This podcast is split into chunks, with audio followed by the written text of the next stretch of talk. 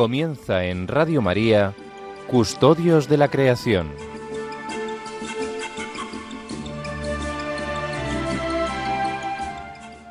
Un programa dirigido por Mari Carmen Molina Cobos.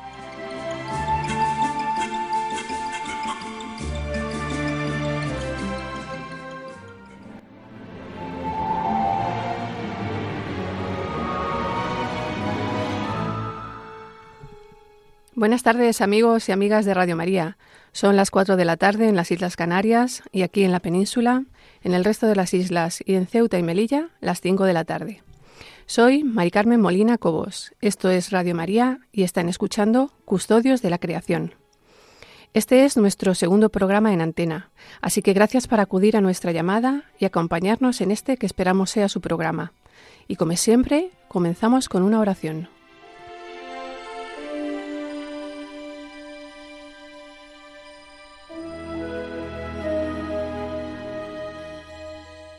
Dios omnipotente, toca los corazones de los que buscan solo beneficios a costa de los pobres y de la tierra. Enséñanos a descubrir el valor de cada cosa, a contemplar admirados, a reconocer que estamos profundamente unidos con todas las criaturas, con en nuestro camino hacia, hacia tu luz infinita. Gracias porque estás con nosotros todos los días. Aliéntanos, por favor, en nuestra lucha por la justicia, el amor y la paz. Oración del Papa en el Laudato.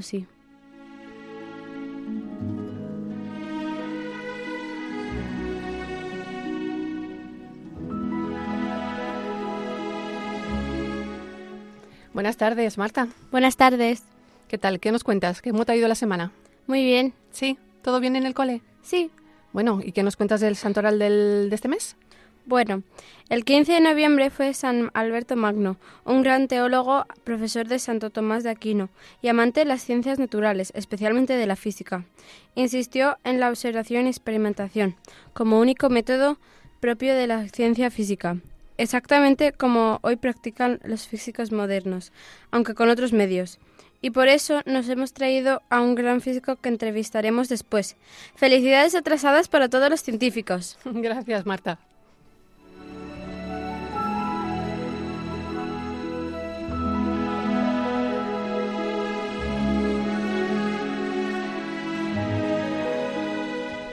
Y comenzamos con nuestro sumario. Iniciamos el programa con la sección Los jóvenes se apuntan, hoy con Alicia Coronado. Tenemos también a nuestra biblista de cabecera Inmaculada Rodríguez Tornel en nuestra sección Custodiando desde las Sagradas Escrituras. Recuerden que nos puso deberes que cumplir. Antonio Garrido Salcedo nos pondrá al día sobre las noticias Iglesia y Medio Ambiente. Y tendremos en nuestro estudio al profesor Fidel Jesús González Rouco, profesor de la Facultad de Ciencias Físicas de la Universidad Complutense de Madrid, con el que hablaremos de la COP27 y el cambio climático. Y como la agenda es apretada, arrancamos.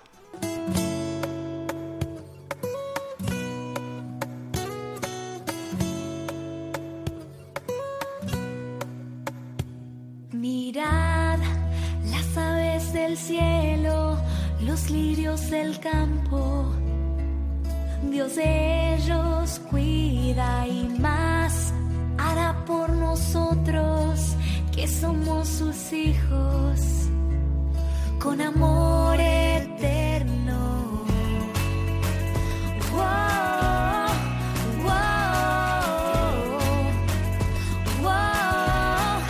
Gracias Señor por el gran amor. Buenas tardes, Alicia, ¿cómo estás? Buenas. Muy bien, gracias por invitarme. Bueno, gracias por venir. Cuéntanos un poquito, cuéntale a los oyentes, ¿qué edad tienes? ¿Estudias? ¿Estás estudiando ahora? Bueno, pues tengo 17 años y estoy haciendo bachillerato de humanidades. Y estás haciendo segundo, segundo ¿no? De bachillerato. Sí. Y ya te doy las gracias porque sé que estás hasta arriba con los estudios, porque segundo no es nada fácil. No. Fenomenal. Bueno, pues cuéntanos un poquito bueno, déjenme decirles que mm, Alicia también es eh, colaboradora de Radio María desde que tenía muy poquitos años. Es ya una veterana, desde los cinco o seis años, ¿no? Andabas ya Sí, por aquí Sí. con Paloma Niño en, en La Hora Feliz. Y ahora pues interviene apostando con los jóvenes, como, como debe de ser, ¿no? Sí. Vale, cuéntanos un poquito el artículo de la Laudato Si que has elegido. Bueno, pues este es el artículo 14 de la Laudato Si. Eh, es muy interesante porque en él el Papa habla de la solidaridad universal, que creo que es muy importante para en cuanto al medio ambiente, que creo que es muy importante porque es la única manera de llegar a, a un medio ambiente sostenible, ¿no? Si todos nos somos solidarios en unidad con, con el medio ambiente, que hay que tener en cuenta que la creación, al fin y al cabo, aunque se, estemos de paso y la meta mayor sea el cielo, la creación hay que cuidarla porque al final es un regalo de Dios. Y bueno, pues aquí el Papa nos presenta la unidad que tenemos que llevar a cabo, ¿no? Pues si queremos llegar a, a cuidar y preservar el medio ambiente.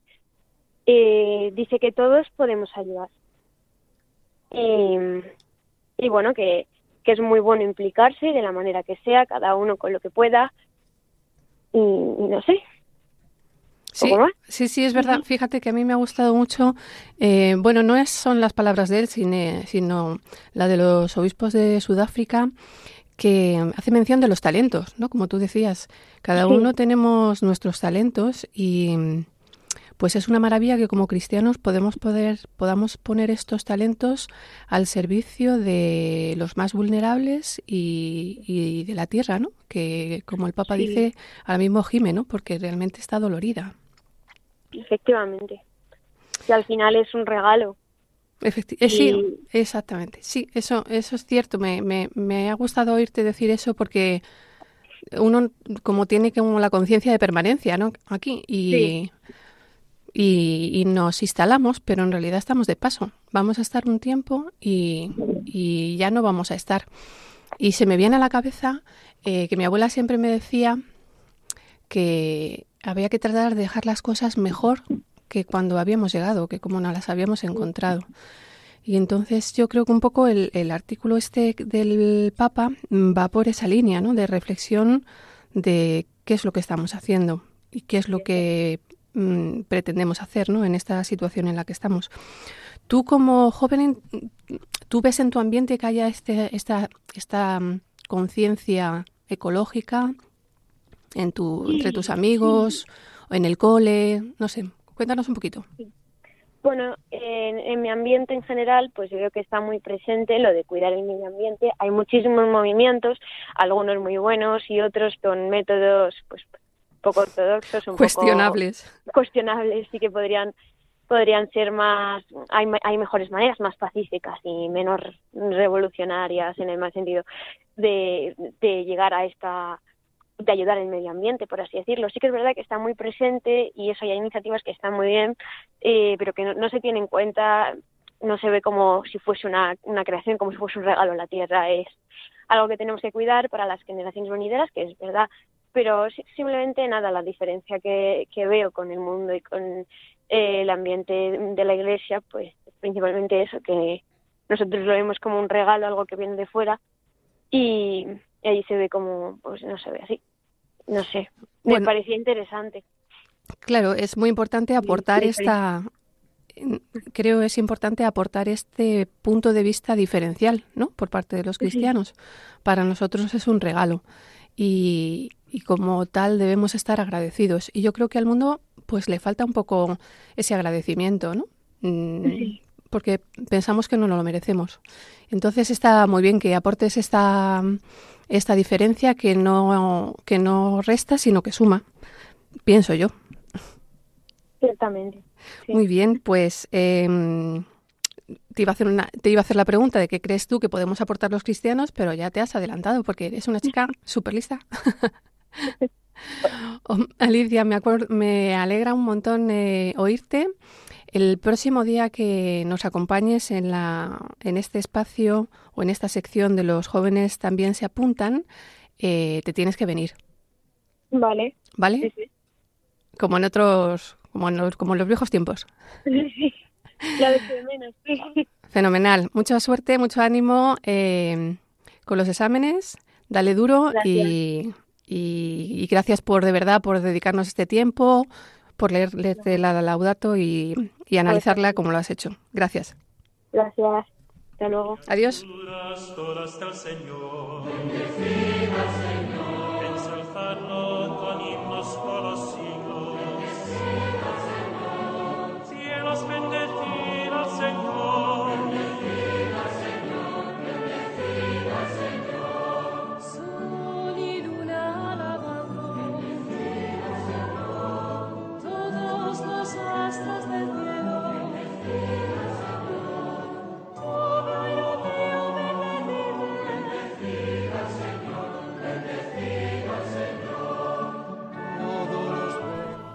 Y con el canto de Daniel, maravillosamente interpretado por la comunidad ecuménica Teisé, abrimos la puerta en nuestra sección Custodiando desde las Sagradas Escrituras con Inmaculada Rodríguez Tornel. Ella es biblista, doctora en Filología Bíblica Trilingüe y teóloga. Les recuerdo que ella nos puso la tarea de pensar y de rezar uno de los textos más emblemáticos, más eh, alegóricos y quizás también más controvertidos como es eh, el Génesis. Buenas tardes, Inmaculada. Buenas tardes, queridos amigos de Radio María. Soy Inmaculada Rodríguez Torné, biblista, y vamos a seguir con nuestra sección Custodiando desde las Sagradas Escrituras. Hace ya un mes comenzamos a meditar el primer relato de la creación, el de Génesis 1 del 1 al 4, el llamado sacerdotal. Este texto tan impresionante con el que se abre la Biblia, el que cuenta que Dios lo crea todo con la fuerza creadora de su palabra. Y vamos a ir desgranándolo poco a poco. Bueno, mirad la frase con la que se abre la Biblia.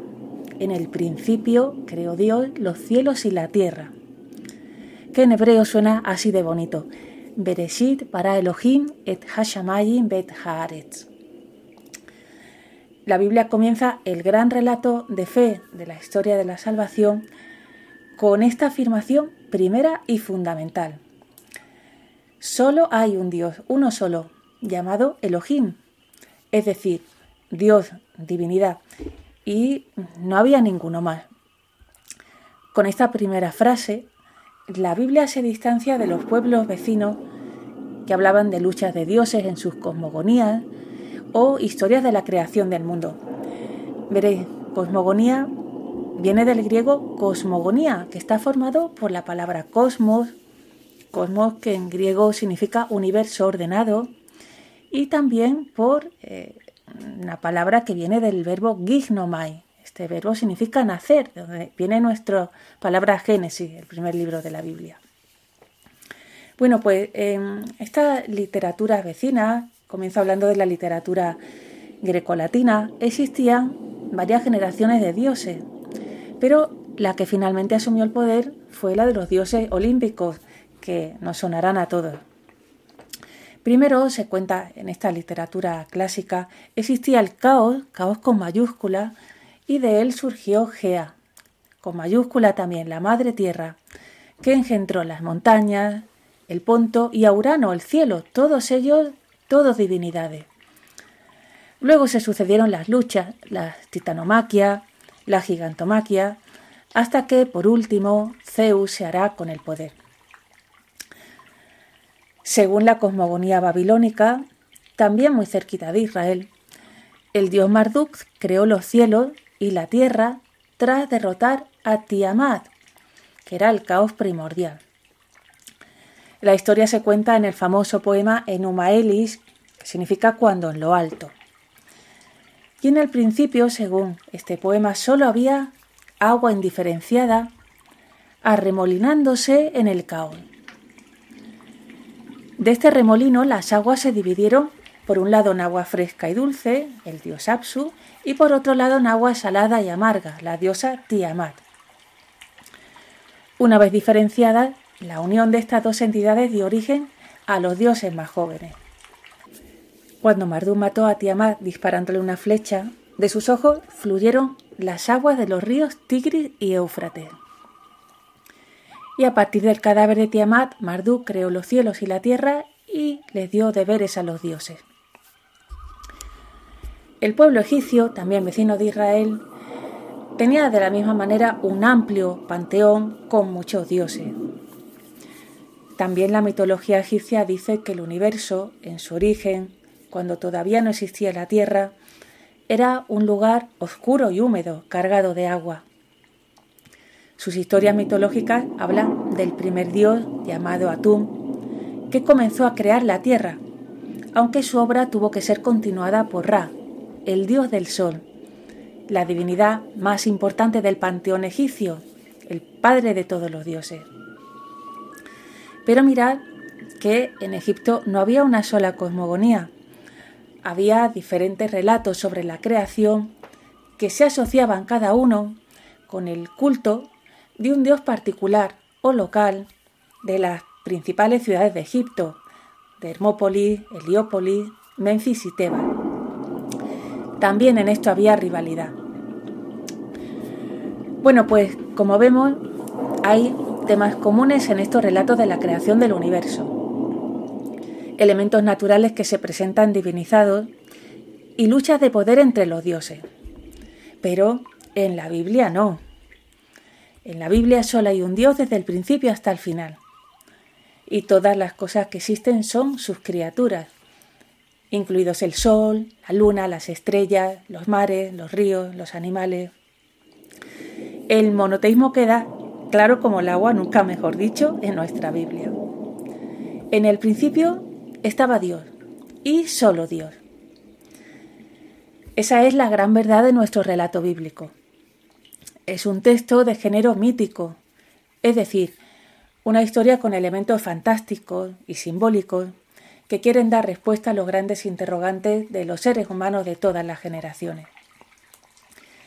Mítico proviene de la palabra griega mitos, que significa leyenda, ficción y también reflexión. Es una narración cuyos elementos simbólicos, no históricos en el sentido contemporáneo de la palabra historia como ciencia rigurosamente demostrable, eh, revelan una verdad, pero una verdad que no es ni científica ni histórica, es una verdad de fe. Al no escribirse con la intención de ser un relato histórico ni científico, sus afirmaciones no hay que tomarlas en ese sentido. Su inerrancia radica en la fe que nos transmite, en este caso, que solo hay un Dios que es principio y origen de todo lo que existe. Un Dios que según este relato bíblico no tiene nombre propio, no es propiedad de un determinado clan o ciudad.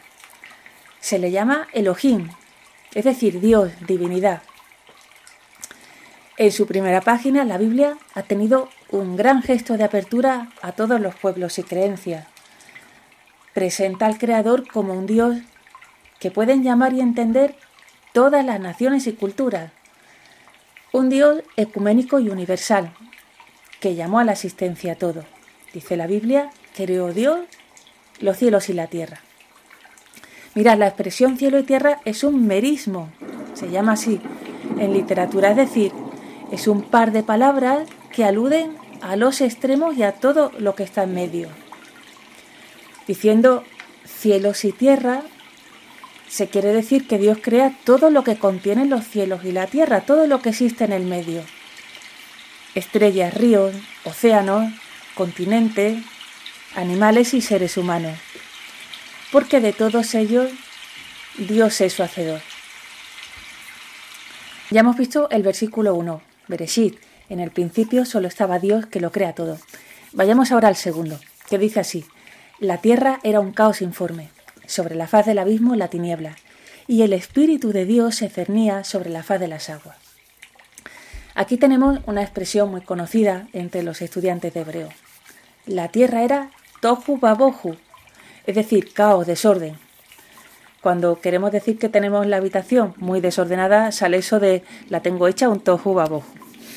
Bueno, bromas aparte, eh, se trata de un concepto que remite a la desolación del desierto y que aparece también en las otras cosmogonías vecinas a Israel. Aunque en nuestra Biblia Dios existe antes y este caos no es un Dios, cuidado, aquí hay una gran diferencia. Y por supuesto Dios le vence, pero con la sola fuerza de su palabra. Vemos que en nuestro relato sacerdotal, Elohim, Dios, es el sujeto primero sin que haya ninguna otra materia preexistente. Dios se presenta como el ordenador del mundo. Esto es muy importante. Dios crea ordenando poco a poco, ordenando y diferenciando, como ocurre con la naturaleza donde el crecimiento y desarrollo de los embriones humanos funciona así, lo, sabemos ahora bien. Al principio se trata de un ser indiferenciado que va poco a poco decantándose hacia lo femenino o masculino. Lo que recoge el Génesis no dejan de ser verdades fundamentales y eternas que tienen validez no por su carácter histórico ni científico, sino por ser representativas y simbólicas. El versículo 2 culmina de una manera sorprendente, me imagino que ya os habréis dado cuenta cuando lo he estado leyendo. El Espíritu de Dios, la Ruach Elohim, aleteaba por encima de las aguas. También el Espíritu, en forma de paloma, volará sobre las aguas del nuevo mundo que surgió después del diluvio. En la Anunciación, ya en el Nuevo Testamento, el ángel le dice a María que el Espíritu Santo vendrá sobre ti y el poder del Altísimo te cubrirá con su sombra. Y en el bautismo de Jesús se abrió el cielo y bajó el Espíritu Santo en forma de paloma.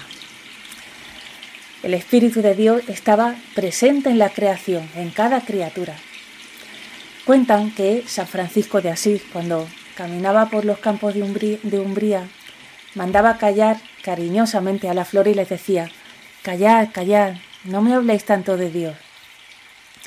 Los cristianos descubrimos al Creador en la hermana, que no madre, naturaleza. Su espíritu habita toda la creación. Él sigue sosteniendo su obra creadora y nosotros, humildes criaturas, le damos gracias y le alabamos por ello. Pues aquí lo dejamos, seguiremos con el versículo 3 de este primer relato de la creación, relato sacerdotal. Así que hasta el próximo programa, amigos. Muchas gracias, Inmaculada, por tu presentación, eh, por tu interpretación que nos ayuda, como siempre, a cuidar el entorno y a los que nos rodean a la luz de los textos bíblicos.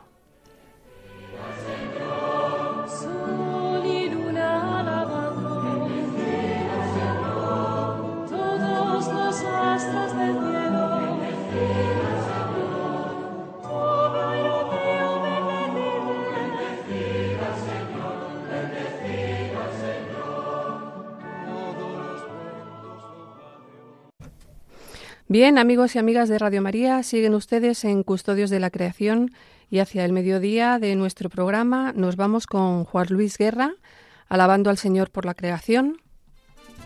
Ya saben, cojan a su pareja y a ritmo de merengue bendecimos al Señor por la creación.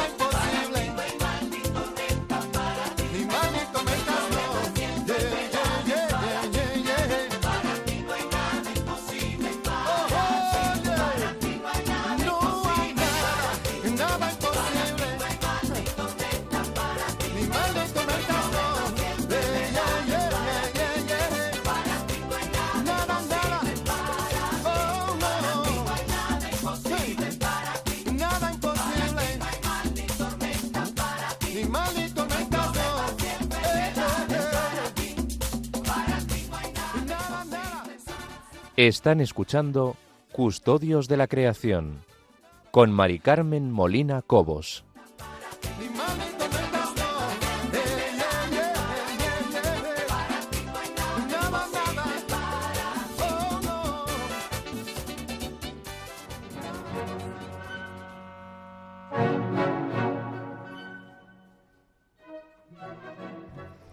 Pues nada, casi sin resuello nos incorporamos porque hemos estado aquí bailando también al ritmo de merengue. Y como ya es habitual con esta música clásica que caracteriza a Antonio, pues presentamos a, Antonio Garrido Salcedo, que es el coordinador del movimiento Laudato Si en Madrid y que amablemente nos pone al día de las noticias sobre Iglesia y medio ambiente. Buenas tardes, Antonio. Muy buenas a todos y encantado de estar aquí una semana más trayendo todas las novedades en referencia al cuidado de nuestra casa común. La verdad que venimos cargados la agenda como siempre. Así muy brevemente vamos a hacer un recorrido por toda España con algunas pinceladas que pueden ser ¿no? de utilidad y actividades a las que podemos acudir. En primer lugar tenemos el próximo miércoles 30 de noviembre a las dos y media un taller ecodidáctico en el huerto. Será un taller de formación para la creación y mantenimiento de un huerto ecológico. Tiene la plaza limitada. Está organizado por el programa de Ecología Integral de la Universidad de Comillas, así que el que quiera asistir puede visitar, por ejemplo, su cuenta de Twitter, donde tendrá toda la información. Al día siguiente podemos desplazarnos hasta Córdoba, donde la Asociación Presencia Cristiana tiene programado el próximo 1 de diciembre una mesa redonda sobre ecología humana y ecología animal en nuestra legislación, un diálogo entre juristas y el mundo académico para debatir de un tema yo creo que bastante polémico y de total actualidad con la aprobación de la nueva legislación. Será, como hemos dicho, este jueves a las 7 de la tarde en la Fundación Caja Rural del Sur. Por otra parte, la plataforma Ozana, en colaboración con el movimiento Laudato Si, ha comenzado su campaña de Adviento para tener esta preparación hacia la Navidad desde la perspectiva de la Laudato Si y la ecología integral. Comenzará mañana mismo, el día 27 de noviembre, domingo, y se extenderá hasta el 25 de diciembre, para todo aquel que quiera sumarse. Como hemos dicho, toda la información disponible en la plataforma Osana. Y luego, por otro lado, continuamos con el tour de la película La Carta. Ya ha pasado con gran estreno por Madrid, por Córdoba, Santiago de Compostela, Pamplona y otras localidades. Pero, ¿qué tenemos en la agenda por si todavía queremos asistir a verla? Pues tenemos, por un lado, el próximo 29 de noviembre en Madrid, la Universidad Francisco de Victoria, para aquel que quiera asistir.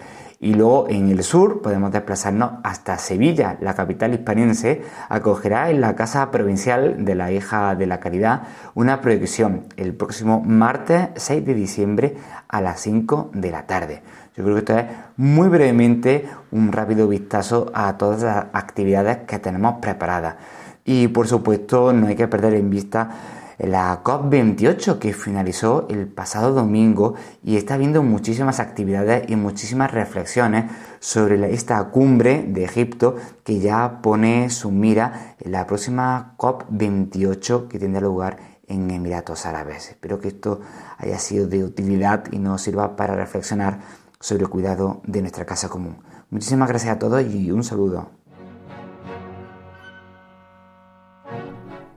Gracias, Antonio, por tu noticiero y especialmente por las noticias relacionadas con la Iglesia COP27.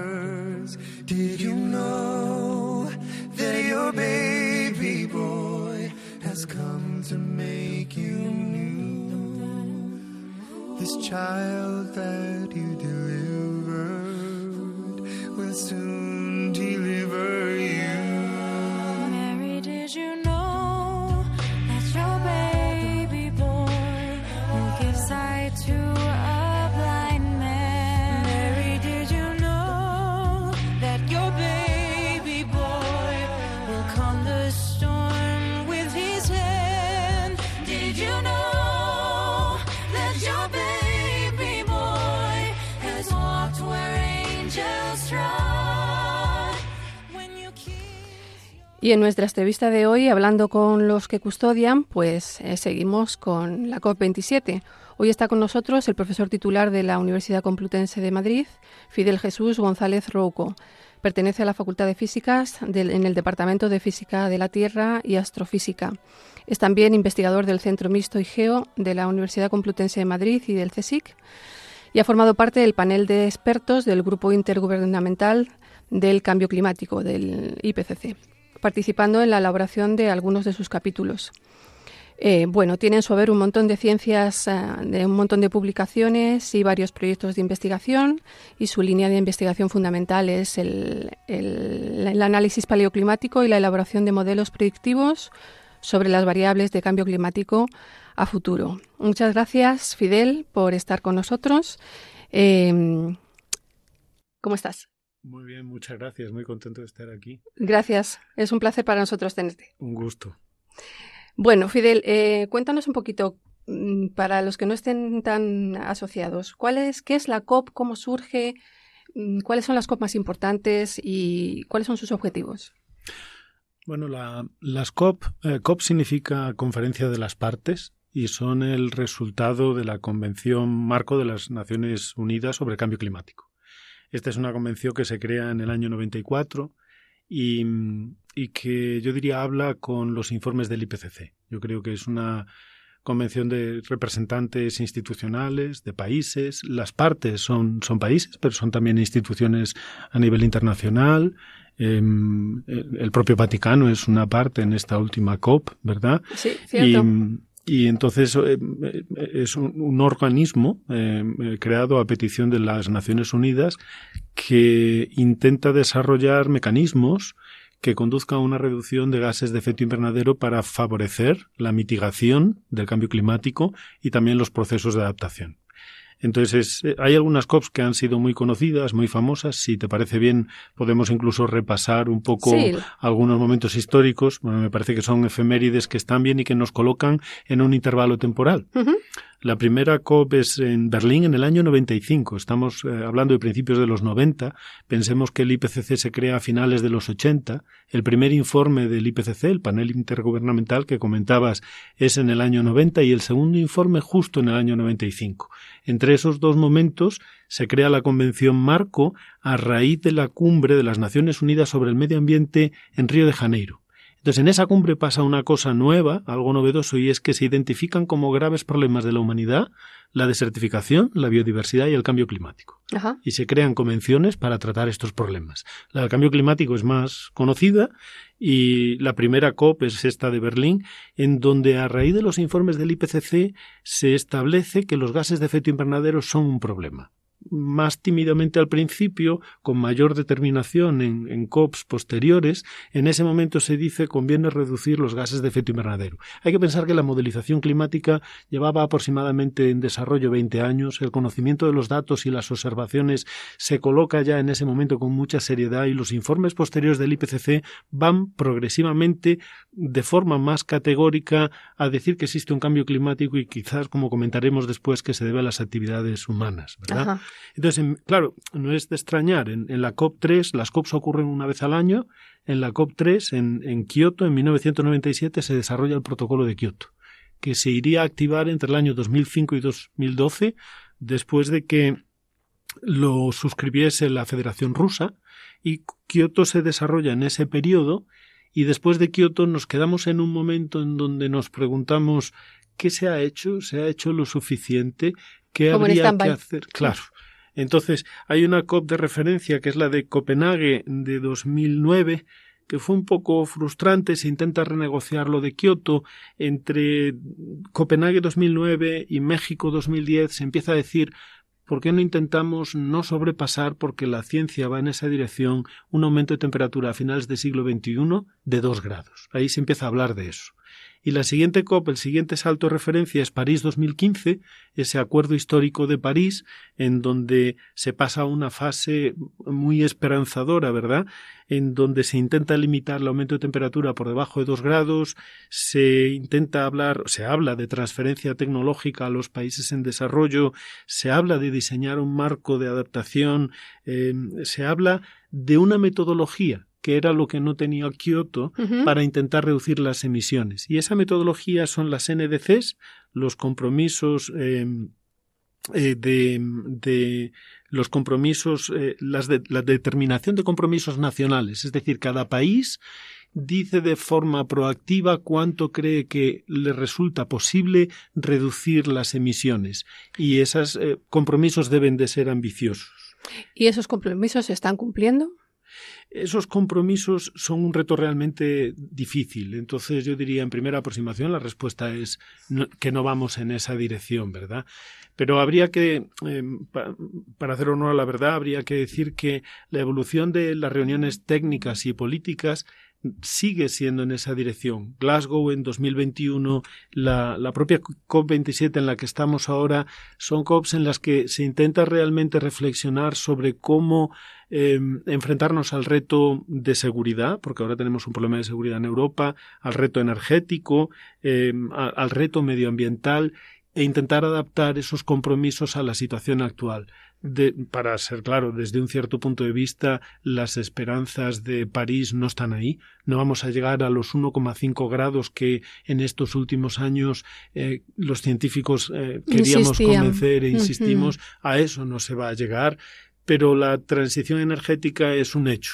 Eh, Si uno, eh, si lo pensamos desde una perspectiva realista, hemos pasado de querer evitar el carbón, hemos pasado de querer evitar el gas a ver cómo traemos gas a toda costa porque tenemos un problema de abastecimiento energético y eso no es positivo. Pero a largo plazo el problema del cambio climático está ahí, el problema de los impactos del cambio climático está ahí y no vamos a poder soslayarlo completamente. Entonces, las COP son el vehículo que tenemos ahora mismo para enfrentarnos eh, con acuerdos internacionales a ese problema. Ya. Bueno, entonces, si realmente eh, no nos queda duda de que realmente este cambio climático es eh, responsabilidad nuestra, es de origen antrópico, mm, ¿cuáles son los escenarios? ¿En, en qué posiciones nos movemos? ¿Qué margen de trabajo tenemos? Bueno, quizás conviene decir que, que sabemos que existe un cambio climático y ha habido cambios climáticos anteriores en la historia de la Tierra, pero sabemos que este es especial. Y Hmm. yo diría que es especial por dos motivos. Uno, porque sabemos que lo producimos nosotros. Podría comentar brevemente por qué sabemos que lo producimos nosotros. Sí. Y, y otro, que en este, en este cambio climático nosotros estamos sumidos en él. Somos, somos eh, sufridores o, o experimentamos este cambio climático. Desde ya. Hmm. Porque lo producimos y porque nos, nos eh, obviamente como lo estamos produciendo nosotros, formamos parte del mismo y, y- y nuestra experiencia está directamente en el desarrollo industrial vinculada a él, ¿verdad? Entonces, en la historia de la Tierra eh, ha habido múltiples cambios climáticos porque el clima varía por factores naturales. Todo lo que, lo que hace variar al clima son los cambios en la energía que llega al planeta. Y las alteraciones en la energía que llega al planeta son o de origen natural o hoy en día producidas por causas humanas. Y hay múltiples líneas de evidencia, cambios en la temperatura, cambios en el nivel del mar, las concentraciones de CO2 están por encima de lo que sabemos que ha ocurrido en los últimos dos, tres millones de años. Las temperaturas de hoy se comparan con las del anterior periodo eh, interglacial, hace 120.000 años. O sea, sabemos que estamos en un momento realmente extremo y sabemos que eso se produce porque hay una ingesta de energía por parte del sistema. Hay fenómenos naturales que pueden cambiar eso, la variabilidad solar, los volcanes, ciclos orbitales, pero eso sabemos que no son los fenómenos que están Afecta poco, actuando ¿no? ahora. Exactamente. Es la emisión de gases de efecto invernadero, es el resultado de las actividades humanas que contribuye también con aerosoles, con otro tipo de, eh, con cambios en los usos y cobertura del terreno. N- Los modelos climáticos de hoy en día pueden explicar los cambios en esas variables que comentaba antes. Y cuando hacemos experimentos con esos modelos teniendo en cuenta solo los factores naturales, no reproducimos la realidad que estamos viendo. Cuando tenemos en cuenta las actividades humanas, somos capaces de reproducir global y regionalmente lo que está ocurriendo en las últimas décadas. Encaja. Eh, Es como la pieza que falta para que encaje el resultado. Exactamente. Entonces, si existe un cambio climático y lo producen las actividades humanas, eh, ya no es una pregunta interesante. La pregunta es, ¿qué hacemos? La pregunta es qué hacemos, qué futuro queremos tener, cómo podemos contribuir a un futuro eh, que sea justo o que, eh, que, que sea sostenible, que tenga sentido y qué margen tenemos. Entonces, Y en el marco de la, de- en el escenario en el que cumpliéramos el objetivo de 1,5 grados, 2 grados, ¿qué esperaríamos? Tácticamente, eh, todos los escenarios reproducen cualitativamente un patrón espacial de cambio de temperaturas y de respuesta de las variables muy similar climáticamente. Hmm. Más intenso en los escenarios en donde se emite más y menos intensos en, los escenarios en donde se emite menos. Por generar una imagen mental, el aumento de temperatura es muy parecido al que ya hemos experimentado, porque el cambio climático no va a venir, es algo que ya estamos experimentando. Estamos un grado y pico por encima del promedio de temperatura que había a principios del siglo XX. Y eso no es por casualidad, es porque Hmm. sabemos que más de la mitad del aumento de temperatura desde mediados del siglo XX se debe a las actividades humanas. Ya. Entonces, ¿qué, qué podemos esperar más de esto? Podemos esperar a escala global aumentos de temperatura mayores sobre los continentes que sobre el océano, podemos esperar amplificación polar, el retroceso de la cobertura de la criosfera, el hielo marino, podemos esperar un ensanchamiento de las zonas tropicales, Ya. podemos imaginarnos el sur de España y eh, imaginarnos el norte de África ahora mismo y pensar en olas de calor, pensar en sequía, pensar en fenomenología extrema. Realmente lo que estamos viendo por los medios y lo que cada vez se discute más Hmm. en general forma parte de un escenario, de, una, de un marco de realidad que nos permite imaginarnos qué es lo que, lo que va a pasar.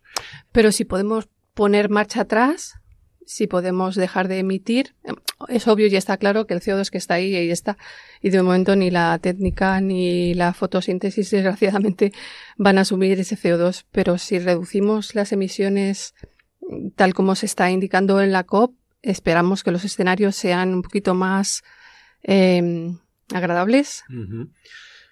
Sí, hay, conviene, quizás la palabra clave ahí es irreversibilidad. L- nosotros eh, podemos decir que el cambio climático que tenemos hoy en día es el resultado del compromiso o es nuestro compromiso con todo lo que hemos emitido en el pasado y, lo, y parte de lo que viene. Entonces, si queremos llegar a objetivos de en los cuales queremos limitar la temperatura a finales del siglo XXI para que no pase de grado y medio, para que no pase de dos grados, los próximos años son claves. Entonces, realmente tendríamos que reducir emisiones. Tácticamente eso es posible. La dificultad está en, en otro campo, está en el campo sociopolítico, en los acuerdos internacionales, en lo que quizás podremos comentar en, en un momento, ¿verdad? Sí. Pero es posible eh, lo- el aumento de temperatura alcanzaría un máximo a mediados del siglo XXI si reducimos las emisiones para que lleguen a emisiones netas cero entre lo que dejamos de emitir y lo que somos capaces de retirar a mediados del siglo XX y a partir de ahí convergerían a un nivel de entre uno y medio y dos grados si hacemos eso eh, de acuerdo con este criterio, emisiones netas cero a mediados del siglo XX. Pero la reducción de emisiones no es el camino que estamos teniendo. Ya. No, no estamos yendo por ese camino. Ahora mismo poca gente habla de un 1,5 grados de temperatura. Se está hablando de 1,7, 1,8. En la COP China hablaba de 2 grados estos días. Y, hay una diferencia. Medio grado es importante.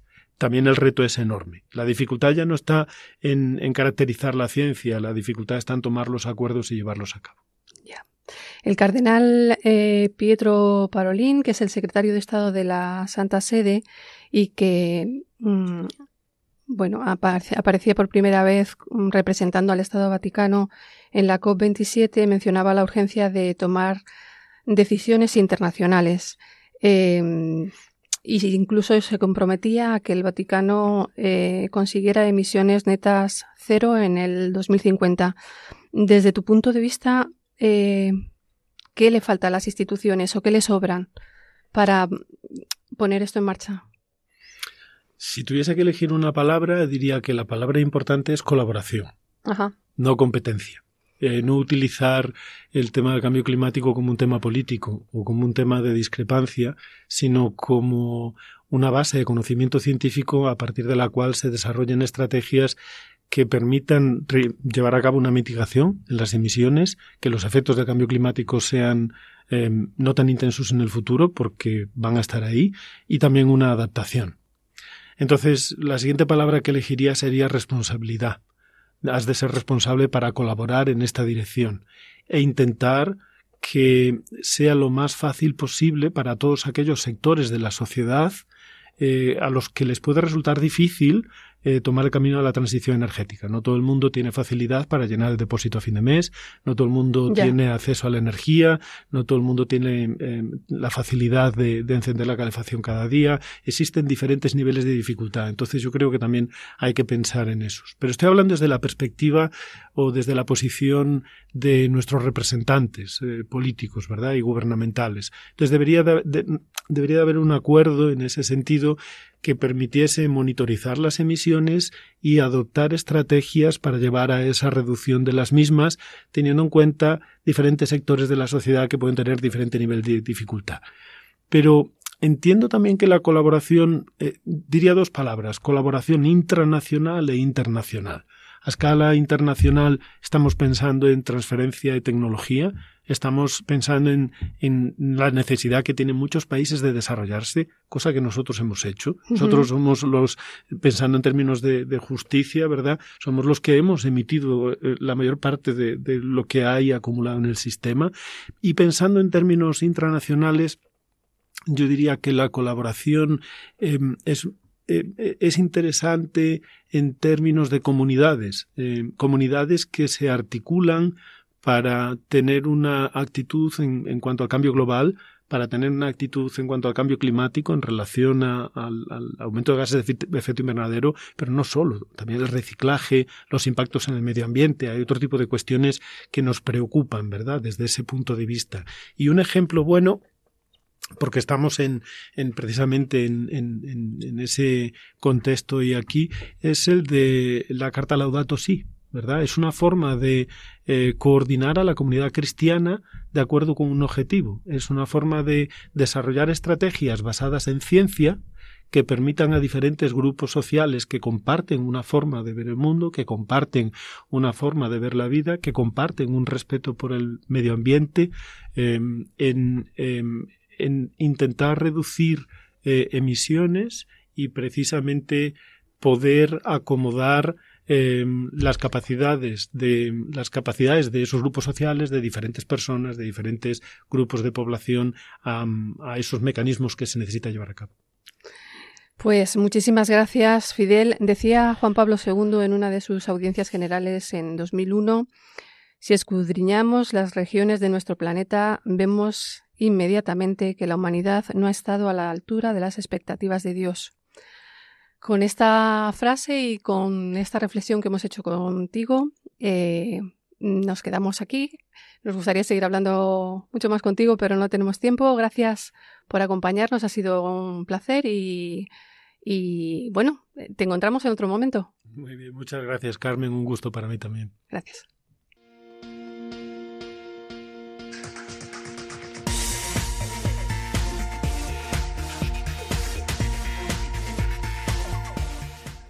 Bueno, amigos y amigas de Radio María, es el tiempo de irnos despidiendo y como siempre le damos paso a Marta que nos saca una sonrisa. Hola. ¿Cómo estás, Marta? Bien. Venga. Vale. ¿De dónde vienen todos los hámsters? No tengo ni la más remota idea. De Ámsterdam. Madre mía, es malísimo, Marta.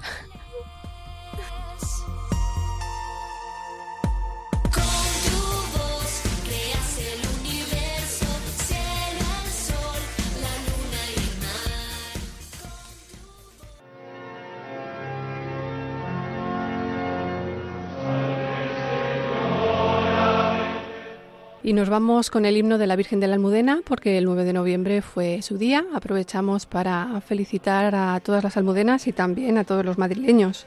Déjenme hacerles un repaso de lo que hemos visto hoy en Custodios de Radio María. Hemos tenido con nosotros en la sección Jóvenes también se apuntan a Alicia Coronado. Inmaculada Rodríguez Tornel nos acompañó desde las Sagradas Escrituras y Antonio Garrido Salcedo responsable de, o corresponsable del movimiento Laudato Si, nos puso al día con las noticias de medio ambiente e iglesia. Y por último tuvimos con nosotros al profesor Fidel González Rouco, con el que estuvimos eh, hablando sobre la COP27, el cambio climático y todas las responsabilidades que están asociadas a él.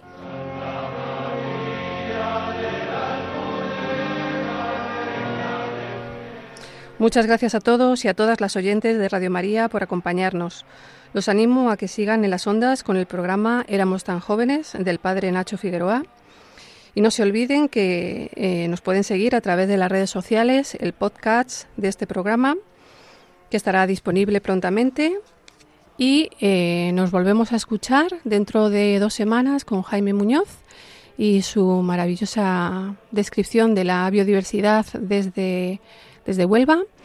Eh, y con nosotros nos, nos vemos dentro de un mes. Muchas gracias, que Dios les bendiga.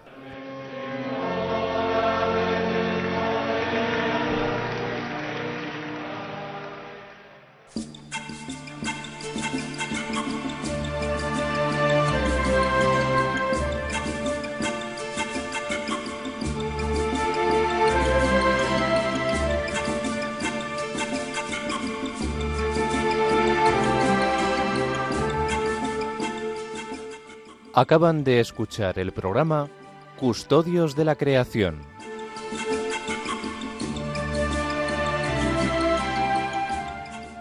Dirigido por Mari Carmen Molina Cobos.